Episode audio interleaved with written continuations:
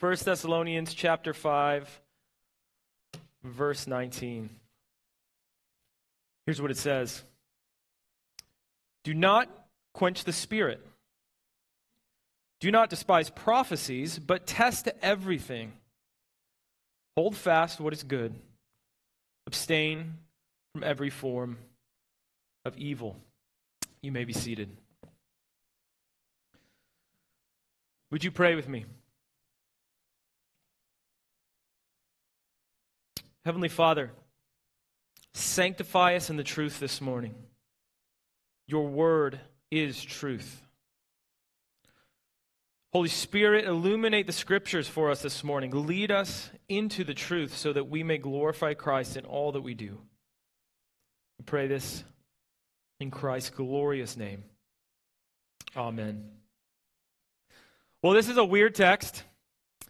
Uh, a little bit different than Genesis. And, and this is, uh, if this is your first time here, uh, what we do here at Del Cerro is we preach through books of the Bible. And so uh, I've been preaching through First Thessalonians over the last year or so. Dustin's been preaching through Genesis.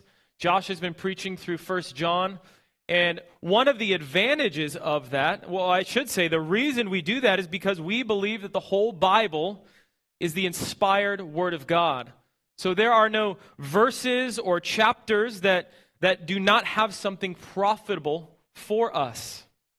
So we don't skip over verses like this. This is a weird little section of Scripture. It'd be a lot easier for me to skip over it. There are plenty of passages in Genesis that would be much easier to skip over, but we don't do that because we aim to preach the whole counsel of God. We do believe that the Holy Scriptures are God breathed and profitable for us. So, as uncomfortable as it makes us to talk about prophecy, here we are. You think it's uncomfortable for you? What about me? Okay? But let me start with a story. Let me start with a story. Let me set the scene. It's a beautiful, clear morning in the spring of 1820. Okay, it's upstate New York. There's a young boy, he's about 14. He's, he's searching for the truth, he's searching for true religion. He knows that all these different Christian denominations have different beliefs, they have disagreements, and, and so he's, he's out in the woods praying to God for an answer on which is the true Christian church. And as he's praying, something happens. Thick darkness surrounds him. His, his tongue is stopped, and a great pillar of light descends from the sky. There appears before him two personages whom he identifies as God the Father and Jesus Christ. And here's what he says now of this experience. He says, No sooner did I get possession of myself so as to be able to speak than I, I asked these personages, personages who stood above me in the light, which of all the denominations was right? For at this time it had never entered into my heart that all were wrong. And which one should I join? I was answered that I must join none of them, for they were all wrong. And the personages who addressed me said that all the creeds were an abomination in his sight, that those professors who were, were all corrupt, that they draw near to me with their lips, but their hearts are far from me. They teach for doctrines the commandments of men, having a form of godliness, but denying the power thereof. The boy takes this into his heart. He returns home, doesn't speak much about it. In the following years, he receives more visitations from other heavenly beings. An angel visits him multiple times, reveals to him the hiding place of a large collection of gold plates containing accounts of Jesus' travel in the Americas. The angel tells this boy that he's, he's been chosen by God to restore the true church on earth. Later, he's visited by John the Baptist, commissioned as a prophet. And throughout the rest of his life, he receives all sorts of revelations from God, including such things that he should marry many women and that his first wife does not have a say in this. Now, if you know that story sounds a little bit familiar, you may know that that's the story of Joseph Smith, the founder of Mormonism. Self proclaimed prophet and revelator of God, a seer. And to this day, Mormons believe that there's a living prophet in Salt Lake City Russell Nelson, currently, who claims to have a direct prophetic connection to God. Now, judging by the fact that you're here this morning and not in the Mormon ward down the street, I'll assume that you don't believe these things are true. You don't believe that these men are true prophets of God, and you don't believe their prophecies or any of their doctrines. You don't believe their visions. But why? And on what basis do we reject their testimony? It's good to reject it, but why? We need to know why. Because in today's world, as just as it was in the times of the Bible, there is no shortage of prophets and prophecies. Again, on what basis do we claim as false the prophecies and visions of men like Joseph Smith, Muhammad, Benny Hinn, Mary Baker Eddy, Charles Taze Russell, of Jehovah's Witnesses, all of them claiming to have direct revelations from God, all of them proclaiming some version of Jesus, all of them proclaiming to be the one true way to God. And we reject them all. Why?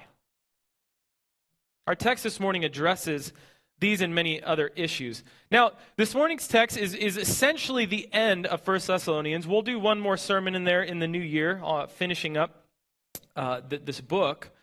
But it's right at the end. So it's after this entire book. And in this last section, from verses 12 onward, Paul's been giving these kind of bullet point commands without any context. Just bam, bam, bam, bam, bam, things that the Thessalonian church should abide by to be in the will of God, to obey God and to live in peace with one another. He's given them instructions on, on leadership, how to care for one another. Last time we were in First Thessalonians, we, we uh, looked at his commands to rejoice, to pray, to be thankful, things that, that we get. But then Paul turns to the work of the Spirit and specifically to prophecy. And let's just acknowledge that this seems like a little bit of a left turn for us, right? I mean, we're, we're tracking with Paul. Okay, rejoice. Yep. Okay, I got it. That. Yep. Rejoice in the Lord. Be thankful. Okay, I should be thankful. Okay, uh, pray. We should pray. That makes sense. Um, do not despise prophecies. Like, what, Paul? What, what does that have to do with any of this? It's a little strange, especially here in First Thessalonians because there's, there's no context. So let me summarize kind of what Paul's doing here in these four verses, these four statements uh, to, to give us a little framework for how we're going to understand this text. So he lays out in these four verses, and what he's calling for here is balance and discernment. Balance and discernment in regards to the work of the Spirit in the church. Balance and discernment. So we see this. There, at times, um, manifests itself in ways that are uncomfortable to some, even in the Thessalonian church, and maybe overly exciting to others prophecy being the main issue here. So Paul is arguing, again, for balance and discernment. He's saying, don't go to one extreme and disregard or despise prophecy. Don't quench the spirit. That's one extreme. So that's one danger over here. If you go there, if you go that way, you risk quenching or stifling the work of the spirit. But also, here's the other extreme don't just accept everything as a work of the spirit. Don't just allow for anything. Don't just affirm anyone who claims to be speaking in the name of God. That's a, another danger on this side. So don't despise prophecy, but also don't fixate it. Fixate on it and don't allow anything an anything goes kind of mentality. If you go this way, you'll quench the spirit. If you go this way, you'll end up believing guys like Joseph Smith. And so we want to avoid both extremes. We want to have a, a biblical balance. Or to use an illustration from Martin Luther, one I think of often, he says, You don't want to be like a drunk peasant riding a horse. He falls off of one side only to get back on and fall off the other side. Okay, we want to stay upright on the horse. And to do this, Paul gives us five commands. Just boom, boom, boom, boom here. Two negative commands, don't do this. And then three positive commands, do this. And so we'll just go through these, looking at these. Again, trying to understand how we can be balanced in regards to these things. So, number one, right there in verse 19, do not quench the Spirit.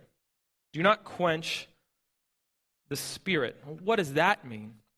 It means that we're not to, to quench the work of the Holy Spirit. And this word that's translated quench here in the ESV uh, is a Greek word that's it's the word that's used for extinguishing a candle uh, or, or putting out a fire.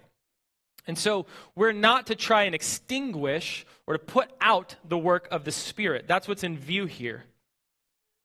It's not the, the person of the Holy Spirit. You're not going to accidentally kill the Holy Spirit, okay? Uh, it's the work of the Holy Spirit, what the Holy Spirit is doing. We don't want to snuff out the work of the Holy Spirit. It's, it's interesting to think about. This text, kind of taken in its opposite, means that we, we can, if we're not careful, stifle or quench the work that the Spirit is doing. Paul's saying here, don't do that. So, in what ways might we do that? Obviously, that sounds like a horrible thing. We don't want to do that. We, we want to aid the Spirit's working. What are we to avoid if we don't want to quench the Spirit? Well, the most direct way is found in verse 20 do not despise prophecies, and we'll talk about that when we get there. But quenching the Spirit is, is a larger, more general category, and despising prophecies is a specific application of it. Let's not rush ahead to that. What are, what are some of the ways that we might stifle or suppress the work of the Spirit? That word is never really used in Scripture of the Holy Spirit anywhere else uh, other than here. In Ephesians, Paul says you can grieve the Spirit, but that's, that's a bit different. Um, so, what are these ways? Well, let's, let's kind of use our biblical imagination to think about this. What does the Bible tell us is the work of the Holy Spirit? What is the Holy Spirit doing? If we don't want to quench his work, let's just understand what he does and not stop that? Well, he's indwelling us, he's sanctifying us individually, corporately, he's edifying and building the church, he's filling and aiding us in our prayers. So when we either on purpose or uh, on accident oppose this type of work, we're suppressing the work of the Spirit. So there's other things that we know. We know that the Holy Spirit convicts us of sin. So when you or I are feeling conviction over some sin, some action, some thought, we can basically have two choices. We can repent, we can confess, or we can do just what this verse is talking about squish that feeling down, snuff out what the Holy Spirit is trying to do in us. We know when we know that the godly response in a certain situation is this and we actively choose something else, we are working against the Holy Spirit. We're quenching the work of the Spirit. When you feel God prompting you to share the gospel with someone, to pray for someone, and you know this experience and you get nervous, so you kind of just squish that feeling down. No, it's fine. It's probably just my own head. It's very possible that you're stifling the work of the Spirit as He seeks to guide you. We also quench the Spirit when we, when we quench the Word. We know that the Holy Spirit uses the Word of God to shape us. And so when we refuse the Word or we close our Bible and leave it on the shelf, we are stifling the Holy Spirit's work in our lives, either individually, as a family, or as a church.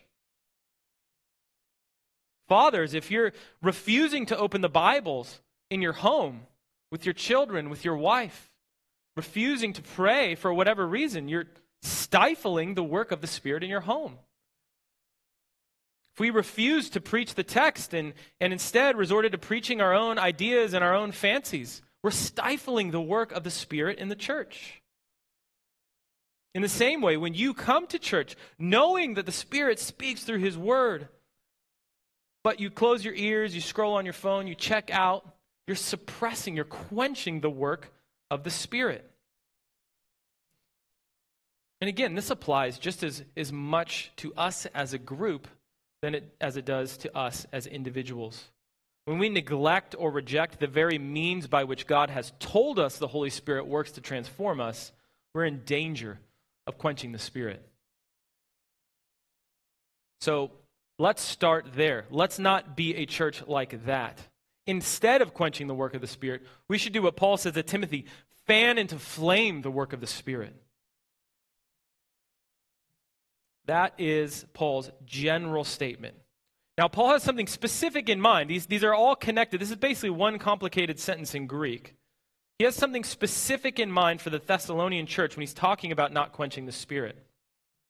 And this is what he says in the next verse Do not despise prophecies. Do not despise prophecies. Now, this is where it gets interesting and very controversial. So I'm sure some of you will be upset no matter what I say this morning. But let me just say this area of, of biblical prophecy is extremely complicated and it's, it's murky. This is why there are Bible scholars disagree on almost every aspect of it. And so this morning is not going to be a full length expose on all, all of what the Bible has to say about prophecy, but we do need to go into some depth to, to try to figure out what, what does it mean to despise prophecy. I don't want to do that. Paul says not to do it. I don't want to do it. So, how do I make sure I'm not doing that? Part of the problem here, part of the difficulty is the nature of prophecy. It, in Scripture, it's a mysterious kind of thing that's hard to figure out. And I think oftentimes we just we want everything to fit nicely into little theological boxes and categories and it just doesn't always work like that. The Bible doesn't always accommodate us like that. So let's let's try to figure this out. Let's look let's look first at the word despise. Okay, we'll look at that. Whatever a prophecy is, that was good timing. Uh, whatever a prophecy is, they, we are not to despise them. Now, despise kind of has in English, I think, a, an emotional content to it. It sounds like hate. Don't hate prophecies. But uh, in Greek, it's more the idea of rejection um, or, or looking down upon. So, in, in other words, the Thessalonian church was not to reject prophecies as unworthy of consideration, it's not to treat them with contempt. They were not to just reject prophecy out of hand. Rather, look at the next verse, they were to test them, to examine them, and to hold on to what was good and reject what was bad. So, for example, if someone came to the church and said, I have a prophecy, let me share it with you, to despise it would be to say, We don't do prophecy here, you freak. Go down to the church down the street. That's to despise it, to look down on to not even give it a consideration. They were instead to say, let us hear it and we'll examine it. We'll hold on to what's good, we'll reject what's evil. Now, that's kind of the, the easy part. What is prophecy in this context? That's a million dollar question. This is the question that books and tomes and debates and YouTube videos have been made about for a long time. How you answer this question determines how this verse applies today and how it applied to the Thessalonian church. So, what is prophecy? Well, Maybe a basic definition is something like this it's, it's something that's spoken or sung or prayed in regards to some type of divine revelation. Now, that's, that's a really general definition, but let's, let's look into Scripture and see and try to get an understanding of some of the things that prophets and prophecies do. So let's talk Old Testament first. Now, obviously, there are a ton of prophets in the Old Testament who prophesy. Um, Abraham is called a prophet. We'll see that soon in, in Genesis. Moses is called a prophet. Uh, Elijah is a prophet. Isaiah, all the names of the babies at the church, okay? Zephaniah, uh, Daniel. We've got all the prophets here. We still need some priests, but we've got all the prophets. Could use some kings too. Uh, if you need names, I have a lot of name ideas for you. Um, now, notice this first of all all these ministries of these various prophets, and there are many more obviously, all look very different. So the ministry of Moses does not look like the ministry of Elijah. The ministry of Abraham does not look like the ministry of Asaph. They all look different. They all do kind of different things, and yet they're all prophets and prophesy. It takes many forms. There are men that are prophets in the Old Testament. There are female prophets in the Old Testament Deborah and Huldah and some others. Now, all of these are kind of in the category of prophets of God, true prophets, prophets of Yahweh. But also in the Old Testament, there are a ton of false prophets. We saw that in the Jeremiah reading. There are those in the Old Testament who are prophets for other gods. Think of Elijah and the prophets of Baal. And then we have prophets who claim to be speaking for God, but are false prophets. Like Jeremiah said, God says, I didn't send them. I don't know who they're speaking for. So there's all sorts of false prophets as well. We also have strange passages like 1 Samuel 10, and I have this here on the screen, that indicate like there's groups of prophets that just roam around singing. So 1 Samuel 10, chapter 5, uh, verse 5. After that, you shall come to Gibeath Elohim, where there is a garrison of the Philistines. And there, as soon as you come to the city, you will meet a group of prophets coming down from the high place with harp, tambourine, flute, and lyre before them, prophesying. Okay, so whatever prophecy is, it has to include uh, at least as one possible form of it, some type of singing and instruments. We see some, some indications in Scripture as well that songwriting can be a prophetic function. The Psalms are prophetic in nature. In Second Chronicles 29, uh, it says this Hezekiah the king and the officials commanded the Levites to sing praises to the Lord with the words of David and of Asaph the seer, which is another word for prophet. And they sang praise with gladness. They bowed down and worshiped. So we see one of the prophets, one of the seers, meaning he saw visions, Asaph, wrote a lot of the Psalms. These are prophecies. They're songs, they're prophecies, they're both. So again, we see that this prophecy is taking on many different forms. It's not simply just someone standing up and say, "Thus saith the Lord," although that does happen. Some prophets preached repent, repentance, tried to get the people to turn back to God. Some prophets had ministries of, of edifying God's people through song, like Asaph. Some preached impending judgment.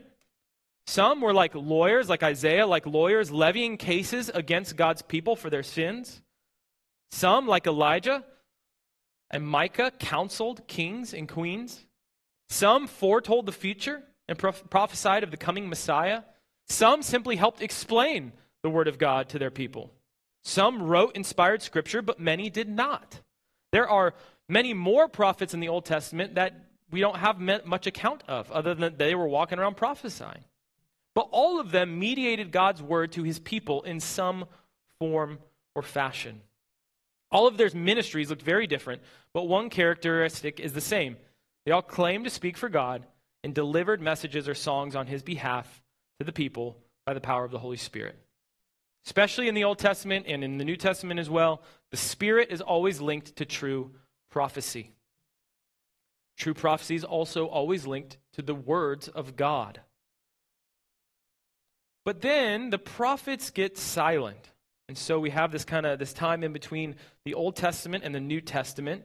Now, it's not as if God has just disappeared, uh, but there's no scripture being written. There's nothing going on that we have an inspired account of until John the Baptist comes on the scene. What is John? He's a prophet. He's the last of the Old Testament prophets. His ministry was to prepare the way, to prepare the people for the coming of Messiah, for the coming of the true and the greatest prophet, Jesus the Christ. When Christ comes, the scriptures tell us he fulfills the, the prophecy of Moses in Deuteronomy 18:15, which he said this, "The Lord your God will raise up for you a prophet like me from among you, from your brothers. It is to him you shall listen." So Jesus is the fulfillment of all the prophecies of the Old Testament. He's the perfect spokesman for God. He preaches, he communicates God's word to his people. He dies, is buried. On the third day, he rises again. He ascends into heaven. But before he does that, you think of Acts chapter 1, he gets his little band of disciples. He tells them to go into Jerusalem and to wait. To wait for what? To wait for the coming of the Holy Spirit. So they do. And there in the upper room, the Holy Spirit comes in power, and what happens? They all begin to speak miraculously in different languages. And what are they talking about when they're doing that? Acts 2 tells us they, they heard them telling in their own tongues the mighty works of God. So as they're, they're prophesying, in a sense, what they're doing is telling about the mighty works of God. This outpouring of the Spirit, this ministry of the Spirit, was to testify to the greatness of Christ. It was to testify that now is the time of repentance, to turn back to Christ. So Christ fulfills this office of the prophet, but he does not end it.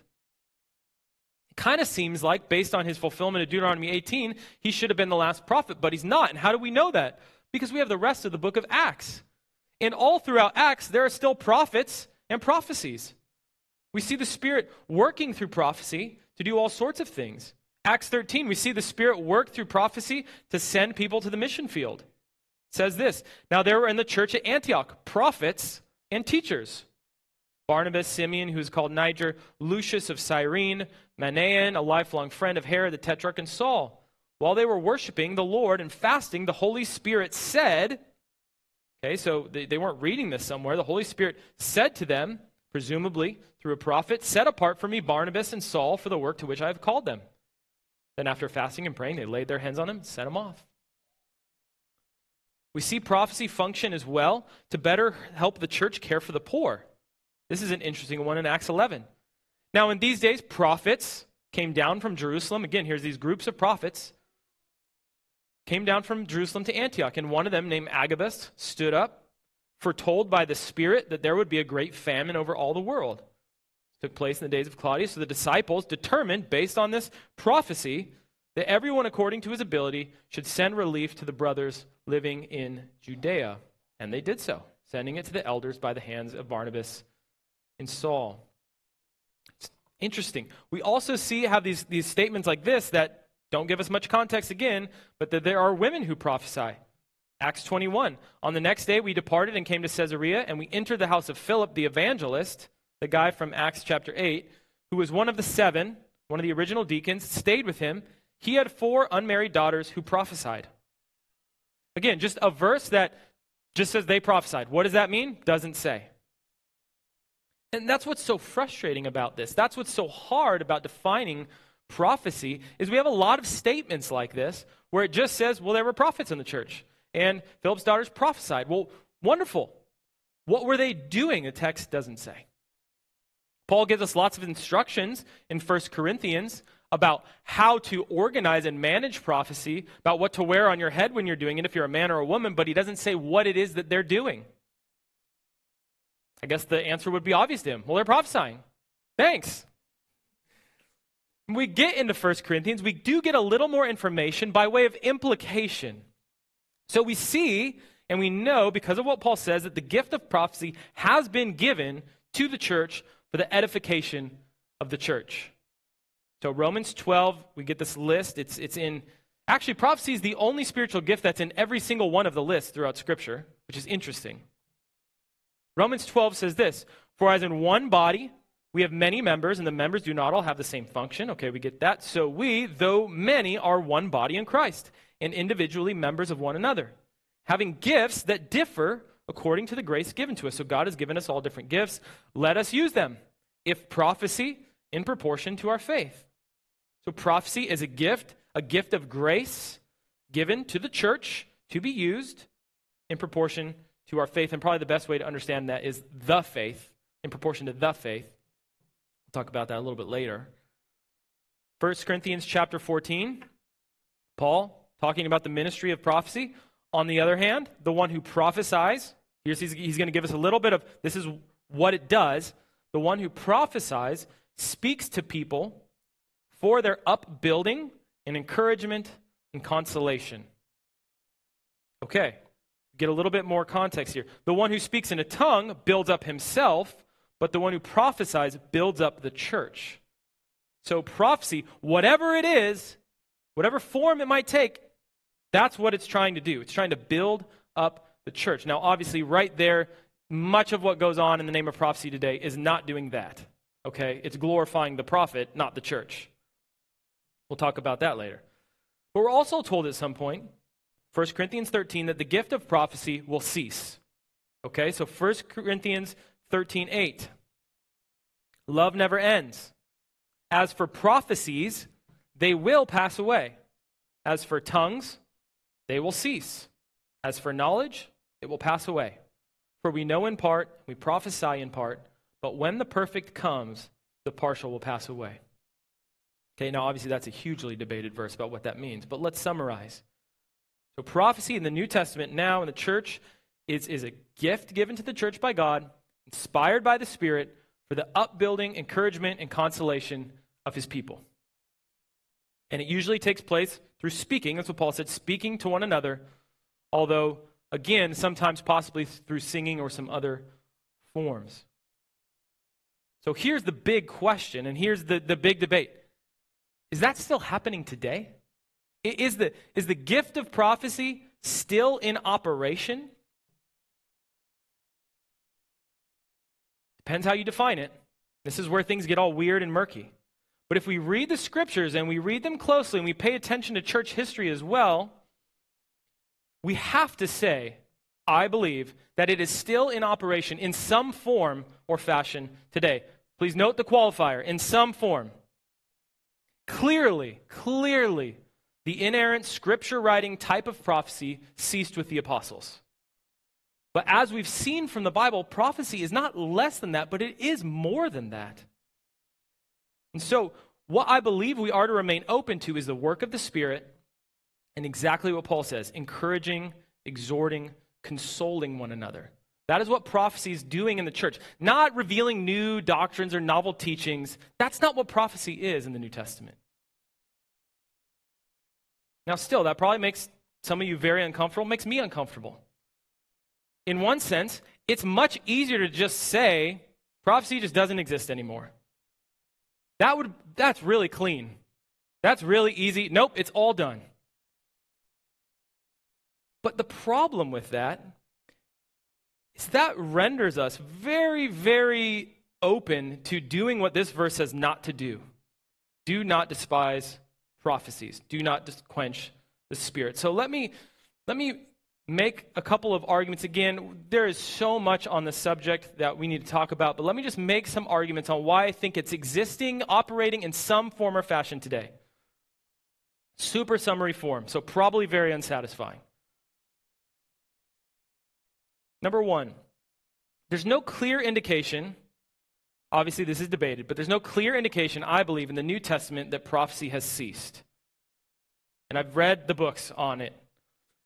It's clear to me that 1 Corinthians 13, 8 through 10, is saying that prophecy and knowledge will cease when the perfect comes. It's not talking about the formation of the canon or the scriptures, but when Christ returns. Christ is the perfect. When Christ returns, we no longer need any of these things because, like 1 John 3 says, we'll be made like him, we'll know all things, we'll no longer see through a glass darkly, but face to face. Amen. that was cute. Uh, number two, saying prophecy has ceased without any qualifications. Okay, this conversation is all about qualifications. Saying prophecy has ceased without any qualifications leaves one open to committing the very thing this verse is talking about again. Do not despise prophecy. If you say prophecy has ceased, by nature you will reject it out of hand and look down upon it because you believe it ceased. You're very liable and possible to quench the spirit with a mindset like that. That makes me very nervous. I don't want to do that.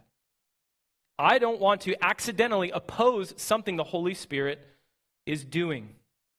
There's also verses, Paul, 1 Corinthians 14, eagerly desire that you might prophesy. Another verse that if you say it doesn't happen anymore, you have to reject that verse is completely irrelevant to us today. I'm not comfortable with that. But number three, we also have some really interesting evidence from the early church. Now, again, I don't have time to go into all this, but suffice it to say, prophecy was alive and well for at least the three, the first 300 years of the church. You can read the church fathers. They talk about prophets going around and prophesying. They talk about a lot of movements that arose around false prophets.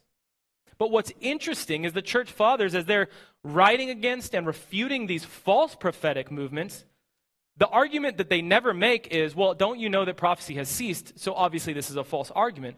Their argument is, that's obviously untrue because it doesn't fit with the scriptures, and we have the true prophets. Now, again, the classic response to this is, well, okay, buddy boy, if there's prophecy and it's inspired by the Spirit, and if it's inspired by the Spirit, then it's inerrant, so we better add it to the scriptures. But that's a really bad argument because that's not how prophecy functioned in the New Testament church. We have record of that. The apostles wrote scriptures.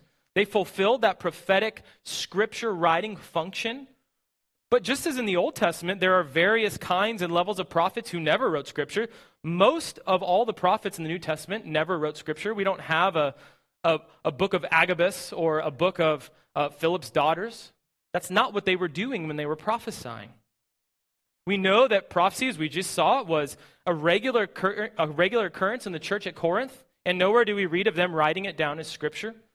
We don't have any books in the Bible uh, written by any other prophets other than the apostles and their, uh, their uh, buddies. Can't think of the technical term. The only prophets attempting to add to Scripture are false ones, like Joseph Smith or Muhammad. So, in some forms, prophecy is still happening. Now, I don't know how much, I don't know how often. I think a lot of the times it's a language game. You may acknowledge that something happened, the Spirit moved in some way, and you just don't like calling it prophecy because that makes you nervous. That's okay. But it still is functioning under that biblical category. D.A. Carson sums this up really well. He's a theologian. He sums up this tension. Listen to what he says. I, this is brilliant. He says, One begins to suspect then that prophecy may occur more often than is recognized in non charismatic circles like ours, and probably less often than is recognized in charismatic circles. In other words, what he's saying is in churches like ours, probably there are things that go on that are prophetic in nature that we just don't call it that. And he says, likewise, in the charismatic churches, there's a lot that goes on that's called prophetic in nature that also is not that. He, he gives some examples of what this might look like. He says, What preacher has not had the experience, after detailed preparation for public ministry, of being interrupted in the full flow of his delivery with a new thought, fresh and powerful, only to find after the service that the insertion of that thought was the very bit that seemed to touch the most people. That's the Spirit working through us. I've had that experience, and I'm sure many of you have as well. Maybe you've been moved to pray for someone at a specific time. They just come to your mind and just feel like, okay, I'll pray for them. And then you come to find out later at that exact time they were going through something they needed prayer for. These are things that are still operating in the church. Another example of what this might look like this, this was something that happened to me I was visiting a friend's church once a, a long time ago. Uh, it was like a worship night or something, and, and standing there singing, an older woman uh, came up to me who I'd never met and, and, simply said, God told me to pray for you. Um, now, here, I had, a, I had a choice here. I could despise it and just say, no thanks, God doesn't speak to people like that. That would be to despise it, to reject it out of hand. I simply said, okay, I mean, I'm always welcome for prayer. I was a, I was a little uncomfortable. She proceeded to pray for me very sweetly, very Christ focused, encouraging prayer, and also very specific to things I was going through at the time that ministered to my heart greatly. Very sp- things that, again, she wouldn't know, not like specific people's names, but specific enough that it, test, it, it encouraged my heart. And what I experienced in that moment is exactly what Paul's talking about in 1 Corinthians 14 consolation, encouragement towards Christ. That is the effect that Paul says prophecy should have. Now, again, there are many more examples like this. There are things that go on that are moves of the Spirit that are inexplainable uh, in, in normal terms. You've probably all heard the stories of of Muslims seeing visions and dreams of Jesus. Now, again, there, there's a tension here because some people just reject that out of hand. Nope, God doesn't do that. That is really close, if not what Paul's talking about here, to just despising prophecies. Listen to one account of this. This, this writer writes A friend of mine tells of a Persian migrant who arrived at a refugee center at 6 a.m., visibly upset. He told his story to a Persian pastor. During the night, he saw someone dressed in white raise his hand and say, Stand up and follow me. The Persian man said, Who are you? The man in white replied, I am the Alpha and the Omega. I'm the way to heaven. No one can go to the Father except through me. He began to ask the Persian pastor, Who is this man? What am I going to do? Why did he ask me to follow him? How shall I go? Tell me. Talk about an open opportunity for evangelism. In response, the pastor held out his Bible and asked, Have you seen this before? The man said, No. He said, Do you know what it is? He said, No. The pastor then opened the book to Revelation and read, I am the Alpha and the Omega, the beginning and the end. The man started crying and said, How can I accept him? How can I follow him? So the pastor led him in prayer. Peace came over him. Pastor gave him a Bible, told him to hide it, since the Muslims in the camps could cause him trouble. But the man replied, The Jesus that I met today, he's more powerful than the Muslims in the camp. He left and an hour later returned with 10 more people and said, They want Bibles too. No one had to, to teach him evangelism. Okay, so what is your reaction to a story like that? You can just reject it, say, Nope, God doesn't do that anymore. That's despising the work of the Spirit. Now, you could also just uncritically accept, accept it. That's also not wise. That's also not wise. Remember, what Paul is calling for here is a biblical balance and discernment. What is the outcome of this work of the Spirit? People coming to faith in Jesus. That sounds like the work of the Holy Spirit. Now, if it turned out the next day they all went back to Islam, okay, that wasn't a work of the Spirit.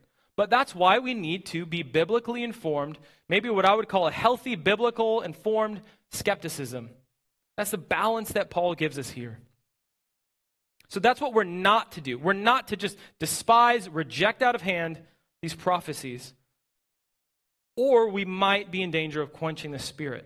But at the same time, so that's one extreme. At the same time, at the same time, we must be absolutely careful and cautious and discerning. Now, how do we do that? How do we avoid these two extremes?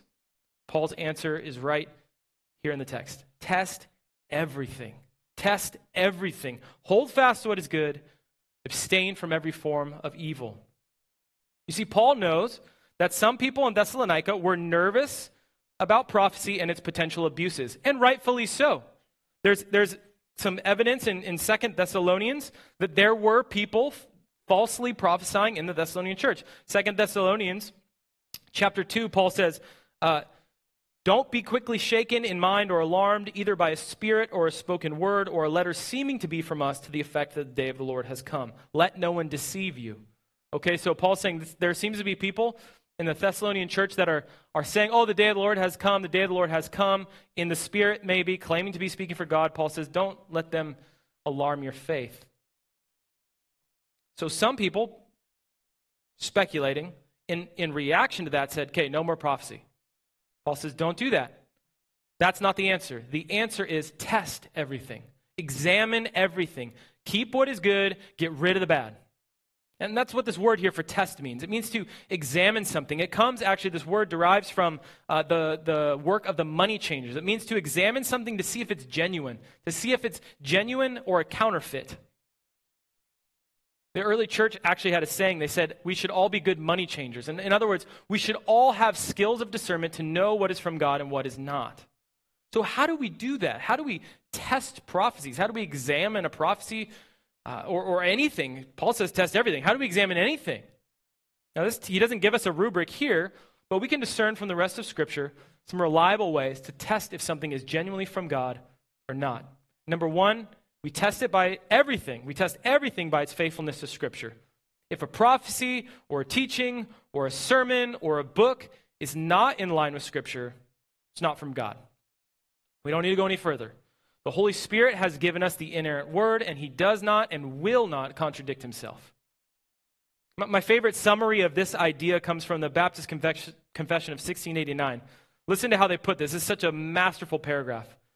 This is what it says The supreme judge by which all controversies of religion are to be determined, and all decrees of councils, opinions of ancient writers, doctrines of men, private spirits are to be examined, and in whose sentence we are to rest can be no other but the Holy Scripture, delivered by the Spirit, into which Scripture so delivered, our faith is finally resolved. Amen. Hallelujah. The Scriptures are how we judge these things. So, how do we know that the prophecies of Joseph Smith, Muhammad are false? They don't follow the scriptures. They're not faithful to the scriptures. They are, in the words of Deuteronomy, leading us after another God. So we reject them. Each of these men taught a heretical gospel, a false gospel, a false version of Jesus, a false version of God, because they were false prophets. The Mormon missionaries who knock on your door, what they will want to do is to ask you, well, why don't you just read the Book of Mormon and pray if it's true? Your response should be, I don't need to pray if it's true. It doesn't align with Scripture. There's no other further thing I need to do. When someone comes to you testifying that they speak for God and they disagree with the Word of God, it's a very clear test that they are not from God. First John gives specific testimony to this. Exact same idea in First John chapter 4 gives a little bit more clarity on what this test might look like. He says, Beloved, do not believe every spirit, but test the spirits. Same word. Test the spirits to see whether they are from God. For many false prophets have gone out into the world. By this you know the Spirit of God. Every spirit that confesses that Jesus Christ has come in the flesh is from God, and every spirit that does not confess Jesus is not from God. This is the spirit of the Antichrist, which you heard was coming, and now is in the world already. So we must reject any prophet, prophecy, any spirit, any so called prophet, as John says, who does not have a biblical, orthodox understanding of who Jesus is. Joseph Smith fails that test, Muhammad fails that test, all the other cults, all the other religions fail that test. They are not speaking from God. According to John, it's not the Holy Spirit that's speaking through these men, but it is a spirit. It's the spirit of the Antichrist. And he says, Beware, there are many false prophets in the world. So the test is biblical, doctrinal. But it's not only that, there's also a moral test. If anyone claims to be speaking from God and leads you into sin or sensuality, or themselves lead a life of sin or sensuality, they are to be rejected. One of the marks of a false prophet in the letters of the New Testament, 2 Peter, Jude, is that they're constantly leading people into sin. That's what they're trying to do. So they might sound something like, well, we know that the Bible says that's a sin, but I have a revelation from God that it's not a sin anymore. You're welcome to it. Why don't you come over to our club and you can sin to your heart's content? That's a false prophet, a false prophecy. The Bible not only teaches us who God is, but how to live to please Him. If anyone claims that they speak for God and that they can change this or they have a different message, they are not from God. So we test all things by the Scripture. We can also test prophecy by Paul's test in 1 Corinthians 14. Is it edifying? Is it comforting? Is it encouraging to the church? Does it point us to Christ? Does it glorify Christ or does it point away from Christ? If it points away from Christ, if it steals glory from Christ, if it fixates on itself, get rid of it. This is how the early church fathers judge prophecies. They would examine the life of the prophet, and again, they would say uh, a true prophet, someone who speaks from God, leads a gentle, quiet, holy, and humble life. So already, if someone's not like that, they're not a prophet. They don't speak from God. They would also say, people do not prophesy when asked, but only when God moves. So if there's a prophet who says, you know, let, give me your questions, I'll prophesy about something you want, they say false prophet automatically. They also say a true prophet, true prophecy never asks for money. I love that. Even in the early church, there were grifters, you know, saying, mm, yes, I'm speaking from God, give me $20. They said that's automatic, automatic disqualify, disqualifier for a prophet. They also said that uh, in the Spirit, someone speaking in the Spirit, prophesying, never asks for anything that benefits themselves. Okay? Again, true prophecy from the Spirit of God is all about Jesus, it's not about anything else. They even said, I love this. Uh, the Didache, which is an early church document from around 100 AD, says if someone claims to be in the Spirit, and then orders food for themselves, they're not a true prophet, which is really funny. Uh, mm, yes, I have a word from the Lord. Bring me a cheeseburger. Uh, no, that doesn't happen. Irenaeus, one of the church fathers, again says true prophecy is never out of control, it's never ecstatic, but rather controlled. They would say any prophecy that glorifies the person giving it is not of God. Any prophecy that draws attention to itself and away from Christ is not of God. These are some of the things the church fathers talked about. And this, of course, applies to more than just prophecy, doesn't it? This applies just as much to preaching. Don't believe something just because one of us says it from the pulpit. Believe it because it's faithful to the scriptures. That's why we preach the scriptures. That's why, even when we disagree on things like that, where do we go to have our disagreement? To the scriptures.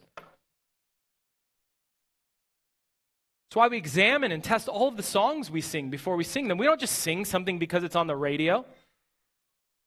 We don't just sing songs because uh, some popular group wrote it or because it's got a nice melody or it's a catchy tune or because it makes us feel good inside. No, we test our songs by this same rubric. We sing what we know to be true and faithful to the scriptures, to be edifying to the church. We sing songs that, we, that point glory to Christ, to glorify God and not ourselves. So, brothers and sisters, quenching the spirit and despising prophecies are not Christian virtues, but neither are gullibility and naivete. There are false prophecies, many, the Bible says, and many false prophets in our world, many false teachers, many false gospels out there. And we must be on our guard. We must be watchful. but we must not throw the baby out with the bathwater. We must constantly be testing and examining all things through the lens of the Scripture. The Scriptures and the Scripture alone are what protect us from both extremes. It's the Scriptures that equip us to be those good money changers, able to tell what is genuine from counterfeit. And so Paul continues test everything, hold fast to what is good, abstain from every form of evil. Now, again, these are all in relation to the same thing. Test all things, and having examined them, keep the good stuff, get rid of the bad. Hold fast to that which is genuinely from the Spirit, and stay away from that which is not from the Holy Spirit. Hold fast to the faith, hold fast to what glorifies Christ, and run far away from what doesn't. We are to cling, in other words, to the biblical, orthodox faith found in the scriptures and summarized in the creeds. And this word, hold fast, it's, it's always used in scripture uh, of, of the faith, of doctrine, of, of the faith that's been passed down to us. Paul uses it in Hebrews 10 23. Let us hold fast the confession of our hope without wavering, for he who is promised is faithful. What Paul has in mind here is perseverance. Hold fast to what is good. Don't be led astray by some false doctrine, false prophecy. Hold fast to the truth. Abstain from all that bad stuff. And yet at the same time, don't quench the spirit, don't despise prophecies. Biblical balance and discernment. Persevere in the truth. Cling to the good. Abstain from the bad, no matter what form it takes. Hold fast to the genuine. Get rid of the counterfeits. We have nothing to do with these counterfeit movements. Some Christians have practiced no discernment with these counterfeit movements and read their books and watch their videos and they're happy about it. Some, some uh, aren't aware enough. We're not to affirm them as good or true. That is what it means to abstain. We're not to be led astray into believing them. We're not to, uh, we are to evangelize them, not to affirm them in their faith, their false faith. And again, there are many out there Mormonism, Islam, the Mother God folks, Jehovah's Witnesses, all sorts of false prophets on TV, and on and on and on. On the streets, college campuses, especially on the internet, constantly trying to convince Christians to abandon the faith, constantly trying, as 2 Peter says, to bring in destructive heresies and to lure Christians away into a lie. Many of you, I'm sure, have had the experience of having a friend who got caught up in some YouTube rabbit hole and was and succumbed to some type of false teaching. We must be vigilant and watchful, not naive and gullible. And we are to do this, Paul says, to hold fast to sound doctrine, to hold fast to truth, to abstain from falsehood and error and wickedness, not by rejecting prophecies, but by testing and examining them. By testing and examining them, by testing and examining all things through the lens of Holy Scripture. That is what Paul's getting at here. May God give us the discernment, the wisdom, the faith, the watchfulness to do this in a way that glorifies Him. And may Christ, the true and greatest prophet, be glorified in all that we do. Let's pray.